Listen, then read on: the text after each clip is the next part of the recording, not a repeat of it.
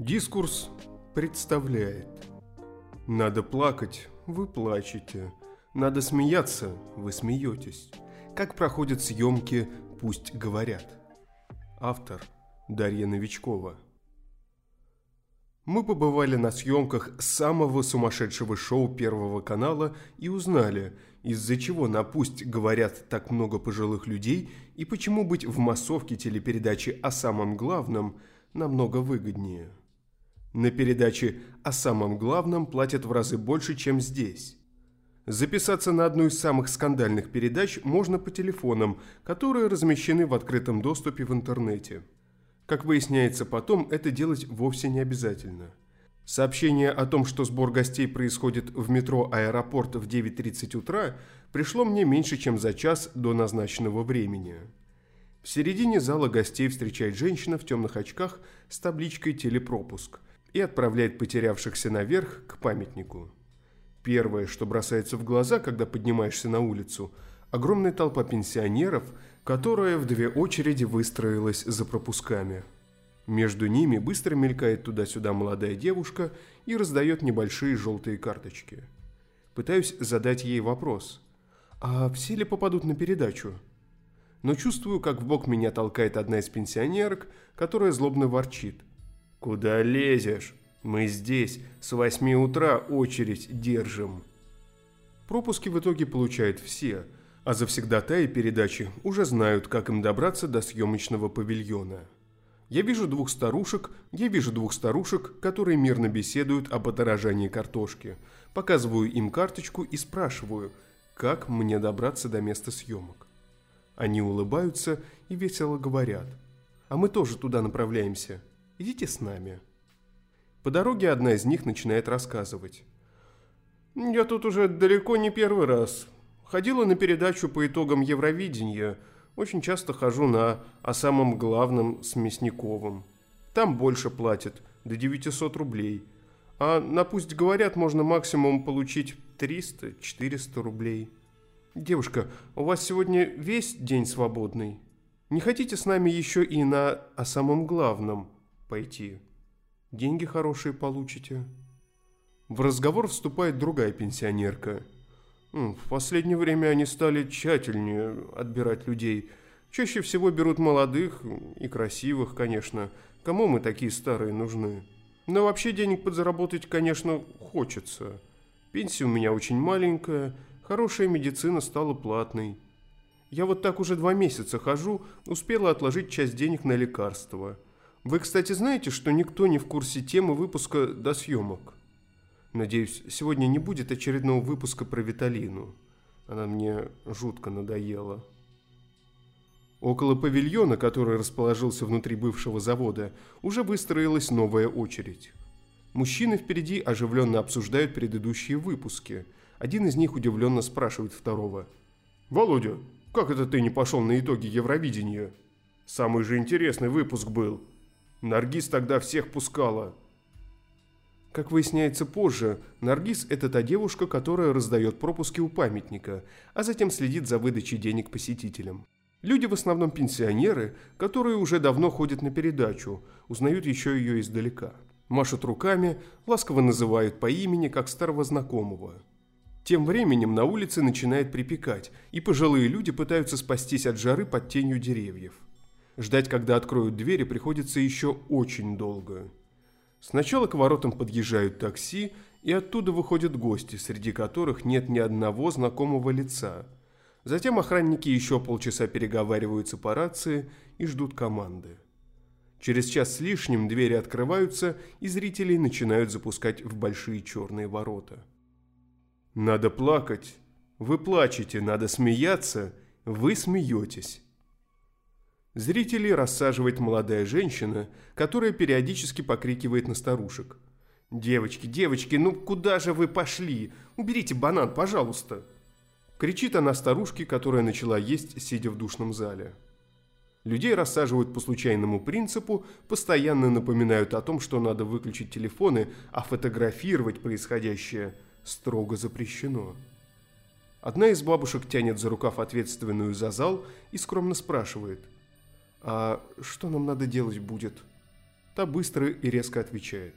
«Уважаемая, не переживайте, вундеркиндом здесь не надо быть. Когда надо будет плакать и смеяться, мы вам покажем, плюс будем задавать тон аплодисментами». Рядом со мной все еще слышатся разговоры о том, где больше платят. «Ой, Галя, смотри, сегодня добор на «о самом главном». Ну, знаешь, мне кажется, я не успею. Ну ладно, лучше синица в руке, чем журавли в небе. Мне 300 рублей вполне хватит». Наконец, на красном экране появляется тема «Спасительная изоляция», где сейчас Армен Джигарханян. Старушка, молившаяся о том, чтобы выпуск снова не был про Виталину, обреченно вздыхает. Скандальная история, связанная с советским актером Арменом Джигарханяном и его бывшей женой Виталиной Цымбалюк-Романовской, уже несколько месяцев обсуждается на передаче «Пусть говорят». Судя по всему, ей не видно конца. В зале уже собрались какие-то знакомые и эксперты по Армену Джигарханяну. Один из пожилых мужчин, как потом выясняется, это был адвокат Евгений Черноусов, дергает за рукав студента, сидящего в первом ряду, и просит сфотографировать его с коллегами по сегодняшней передаче. Затем он вытаскивает сценарий из кармана и, нахмурившись, долго листает. Насупив брови, долго вглядывается в выделенную желтым маркером часть текста, около которой стоит три жирных восклицательных знака. Разглядеть, что там написано – не представляется возможным. Зрители сидят далеко от героев. Из-за кулис выбегает ведущий Дмитрий Борисов. Его встречают оживленные аплодисменты и крики пенсионерок. «Браво! Браво!» Дмитрий, ни с кем не здороваясь, сразу же поворачивается спиной к зрителям. Съемки начинаются. Предназначение женщины – родить. Разговор ведущего с пустым диваном и голос из Поднебесья. Зал. Пошумите. Наконец, из-за кулис выходит главная героиня всего спектакля – Виталина. Она садится на диван, и ведущий тут же начинает обсуждать с ней слухи о ее беременности. Почти сразу же некоторые из гостей начинают в один голос кричать. «Почему у вас до сих пор нет ребенка с Арменом Джигарханяном? Вы понимаете, что ваш детородный возраст уже подходит к концу? Вам пора заняться делом – вы должны были исполнить самое главное ваше предназначение – родить ребенка любимому мужчине.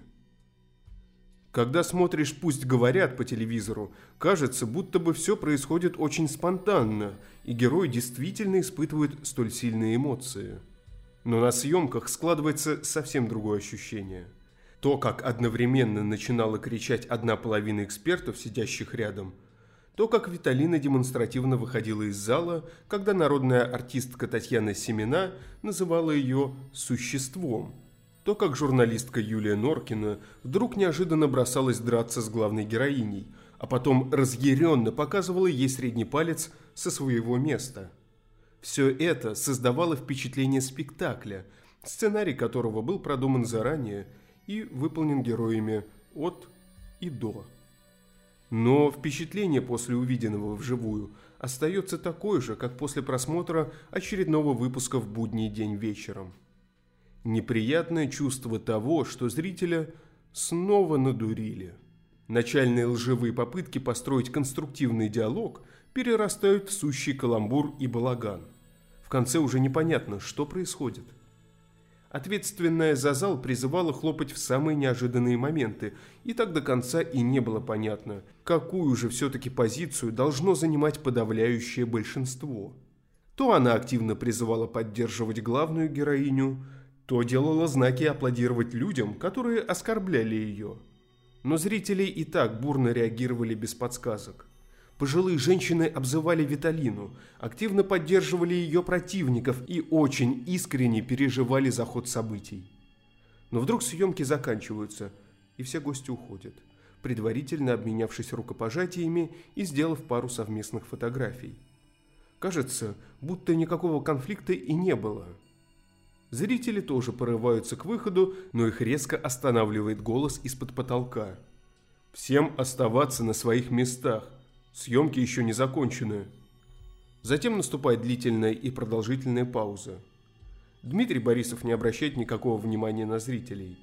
Он садится на диван и начинает листать ленту в Инстаграме, пока визажист водит кисточкой по его лицу.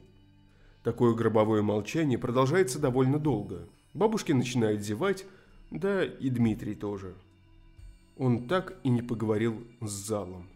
Наконец голос из Поднебесья объявляет, что через 30 секунд начнутся съемки, и Дмитрий становится у большого экрана сбоку. Обращаясь к пустеющему дивану, он начинает повторять. «Татьяна, вот вы сейчас до рекламы сказали, что в обществе рождается синдром Виталины». Он запинается, цокает и затем два раза снова повторяет одну и ту же фразу. Голос из Поднебесья снова начинает отдавать команды. «Зал, похлопайте, пожалуйста». «Зал, а теперь пошумите». «Громче, еще раз». «Теперь хорошо». Остается только гадать, в какие моменты теперь попадет наш записанный в пустоту гул. «Девочка, посмотри, когда мясоедов будет?» «На водку не хватает». Наргиз направляет всех к выходу и говорит, что теперь нужно ждать у метро.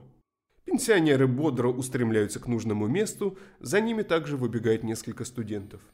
У метро приходится стоять опять очень долго. Жаркое полуденное солнце печет огромную толпу – один из пожилых мужчин начинает нервничать и агрессивно кричать. «Черт вас возьми, мне уже тут надоело стоять!» Дальше следует крепкое словцо. Ко мне обращается мужчина лет сорока и весьма невежливо говорит. «Эй ты, девочка, посмотри, какие завтра съемки будут. О самом главном? Ммм, супер. Там 900 рублей платят. Сюда, блин, приходишь, только 300 получаешь. Даже на бутылку нормальной водки не хватает. Ну, завтра напьюсь. Наконец появляется молодой человек и женщина. Она собирает карточки с эфира, а он наличными раздает заслуженные 300 рублей. Какой-то женщине он случайно дает 200, а та быстро уходит, не заметив подвоха. Черт, я ей 200 рублей дал. Ушла? Ну и ладно, восклицает парень. Автор Дарья Новичкова Озвучил Николай Носачевский